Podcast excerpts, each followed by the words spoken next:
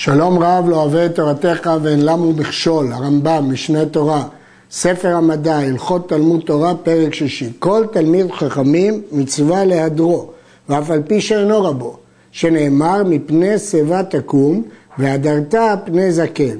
זה שקנה חוכמה. ובכן, עד עכשיו דיברנו על כבוד רבו. עכשיו אנחנו מדברים על כבוד תלמיד חכם בכלל, למרות שהוא לא רבו. מצווה להדרו, יש הבדל בין כיבוד לבין הידור, הידור זה כיבוד קל, שנאמר, והדרת פני זקן, זה שקנה חוכמה. בגמרא בקידושין כתוב, תנו רבנן, מפני שיבה תקום, יכול אפילו זקן אשמי, תלמוד לומר זקן, אין זקן אלא חכם, זה שקנה חוכמה. אחר כך רבי יוסי הגלילי אומר, אין זקן אלא זה שקנה חוכמה. ויש מחלוקת לגבי יניק וחכים, אם הוא צעיר וחכם, האם צריך לעמוד מפניו או לא, והרמב"ם פסק כרבי יוסי, שחייב לעמוד, כמו שראינו קודם, שאין זקן אלא זה שקנה חוכמה. וממתי חייבים לעמוד מפני החכם? שיקרא ממנו בארבע אמות עד שיעבור מכנגד פניו. ממרחק של ארבע אמות ועד שיעבור הוא צריך להדר אותו. אין עומדים מפניו, לא בבית המרחץ ולא בבית הכיסא, שנאמר תקום והדרת, כי מה? שיש בה הידור. הרמב"ם לא פירט אם זה המקום הפנימי של בית המרחץ או החיצוני כפי שהגמרא פירטה, כי הוא השווה את זה לבית הכיסא. אז הכוונה במקום שאסור לערער בדברי תורה. תקום והדרת, כי מה שיש בה הידור, ובמקומות כאלה זה לא הידור. ואין בעלי אומנויות חייבים לעמוד מפני תלמידי חכמים בשעה שעסוקים במלאכתם, שנאמר תקום והדרת, מה הידור שאין בו חסרון כיס, אף כי מה שאין בו חסרון כיס. ומנין שלא יעצים עיניו מיני חכם כדי שלא יראו עד שלא יעמוד מפניו. שלא יתחכם לעצום עיניים כדי שלא יתחייב בקימה, תמוד לומר ויראת מאלוהיך. כל דבר שהוא מסור ללב, נאמר בו ויראת מאלוהיך. בלשון הגמרא, אין בעלי אומנויות רשאים לעמוד מפני תלמיד חכם. הבין הרמב"ם רשאים שהם לא חייבים. אה, אפשר לפרש שלא רשאים הכוונה שאסור להם בגלל המלאכה. הרמב"ם נקט אינם רשאים, כלומר שהם לא חייבים. כך הבין הרמב"ם. מניין שלא יעצים עיניו, אז אמרנו שהגמרא אומרת שהוא מעצים את עיניו לפני שהחכם מגיע, כדי שלא יגיע בכלל לידי מצב שהוא צריך לעמוד, גם זה אסור מפני יראת שמיים. אין ראוי לחכם שיטריח על העם ויכוון עצמו להם כדי שיעמדו מפניו, אלא ילך בדרך קצרה, הוא מתכוון שלא יראה אותו אחד, כדי שלא יטריחו לעמוד. יתכנן את הדרך באופן שלא יפסע על ראשי עם קודש, שכולם יצטרכו לעמוד, אלא לבוא מהצד. והחכמים היו מקיפים והולכים בדרך החיצונה שאין מכיריהם מצויים שם, כדי שלא יטריחו. רוכב, הרי הוא כמהלך. בעיה בגמרא, וכך הגמרא אמרה, כשם שעומדים מפני המהלך, כך עומדים מפני הרוכב. שלושה שהיו מהלכים בדרך, הרב באמצע, גדול מימינו וקטן משמאלו. אם כן, לשון הגמרא, אמר ויהודה, מהלך למין רבו הרי זה בור, והגמרא אומרת שם שכשיש שלושה, אז הולכים אחד בימינו, לא ממש לימינו, אלא קצת מאחוריו. אה, מצד עץ ודודי. הרמב"ם השמיט את כל הדברים האלה, כי זה דברים פשוטים של דרך ארץ. הרואה חכם אינו עומד מלפניו עד שיגיע לו לארבע אמות. כיוון שעבר, יושב. זה הדרגה של הידור חכם. האב בית דין, שזו דרגה יותר גבוהה, עומד מלפניו ושיראנו מרחוק מלוא עיניו, ואינו יושב עד שיעבור מאחריו ארבע אמות. את הנשיא, זו דרגת הידור יותר גבוהה, עומד מלפניו מי שיראהו ורחוק מלוא עיניו, ואינו יושב עד שישב במקומו עד שיתכסה מעיניו. והנשיא שמחל על כבודו, כבודו מחול. כשהנשיא נכנס, הנשיא הוא נשיא הסנהדרין, כל העם עומדים ואינם יושבים עד שיאמר להם שבו. כשאב בית דין נכנס, עושים לו שתי שורות, עומדים מכאן ומכאן עד שנכנס ויושב במקומו, ושאר העם יושבים במקומם. חכם שנכנס, כל שיגיע לו בארבע אמות עומד מלפניו, אחד עומד ואחד יושב, עד שנכנס ויושב במקומו, שוב אותן דרגות, הנשיא הכיבוד הגדול, אחר כך רב בית דין ולבסוף חכם. בני חכמים ותלמידי חכמים, בזמן שהרבים צריכים להם, מקפצים על ראשי העם ונכנסים למקומם. ואין שבח לתלמיד חכמים שייכנס באחרונה. יצא לצורך, חוזר למקומו. בני חכמים, בזמן שיש בהם דעת לשמוע, הופכים פניהם כלפי אביהם כדי להקשיב. אין בהם דעת לשמוע, הופכים פניהם כלפי העם. תלמיד שיושב בפני רבו תמיד, אינו רשאי לעמוד מלפניו אלא שחרית וערבית בלבד. שלא יהיה כבודו מרובה מכבוד שמיים.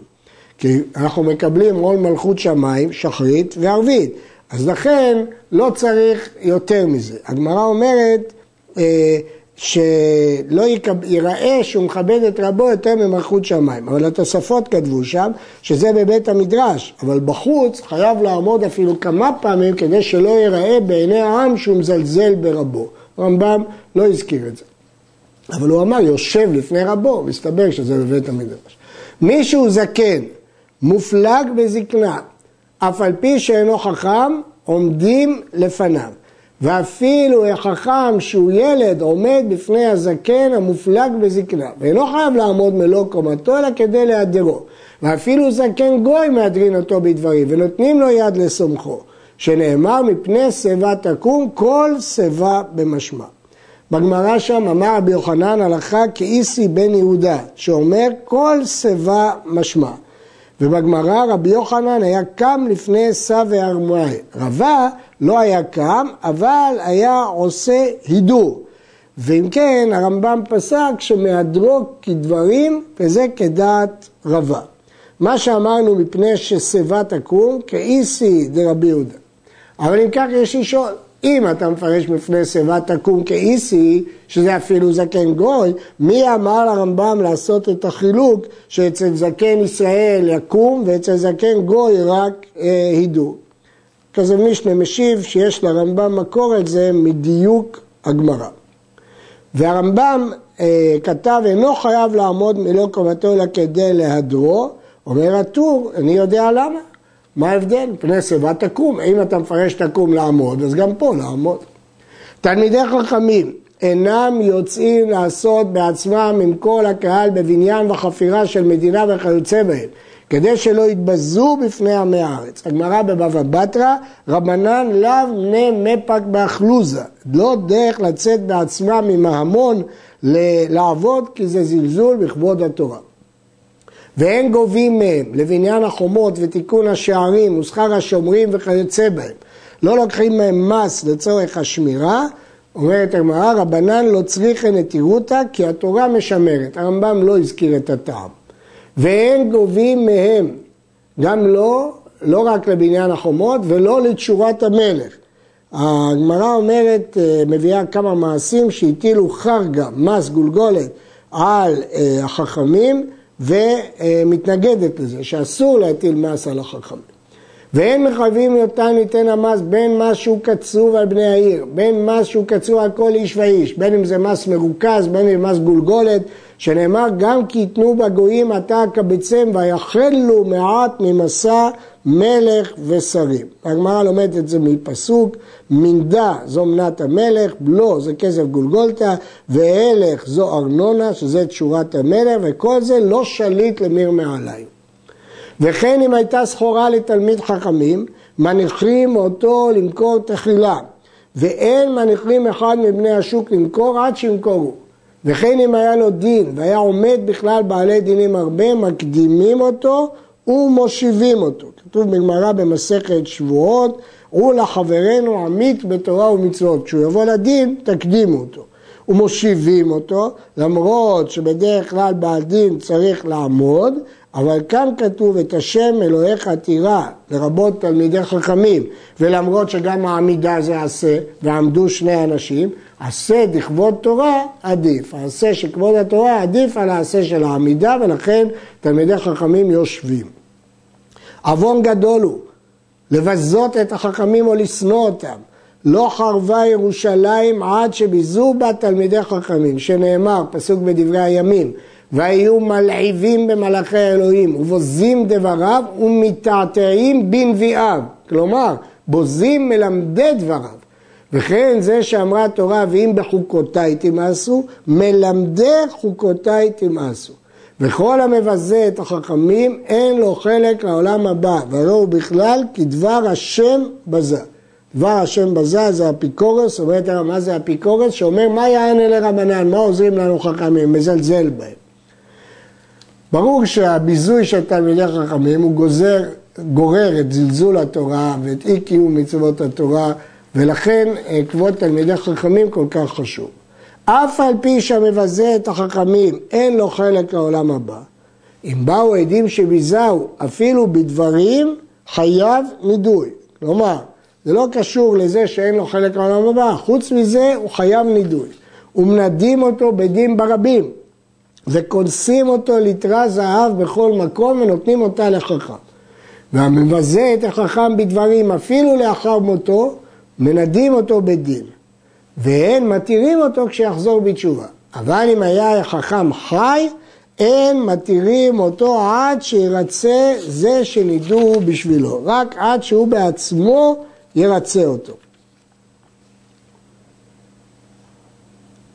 וכן, החכם מנדה לכבודו לעם הארץ שהפקיר בו, שזלזל בו, ואינו צריך לא עדים ולא התראה, ואין מתירים לו עד שירצה את החכם, ואם מת החכם, באים שלושה ומתירים לו, ואם רצה החכם למחול לו ולא נידהו, הרשות בידו. חכם יכול למחול על כבודו.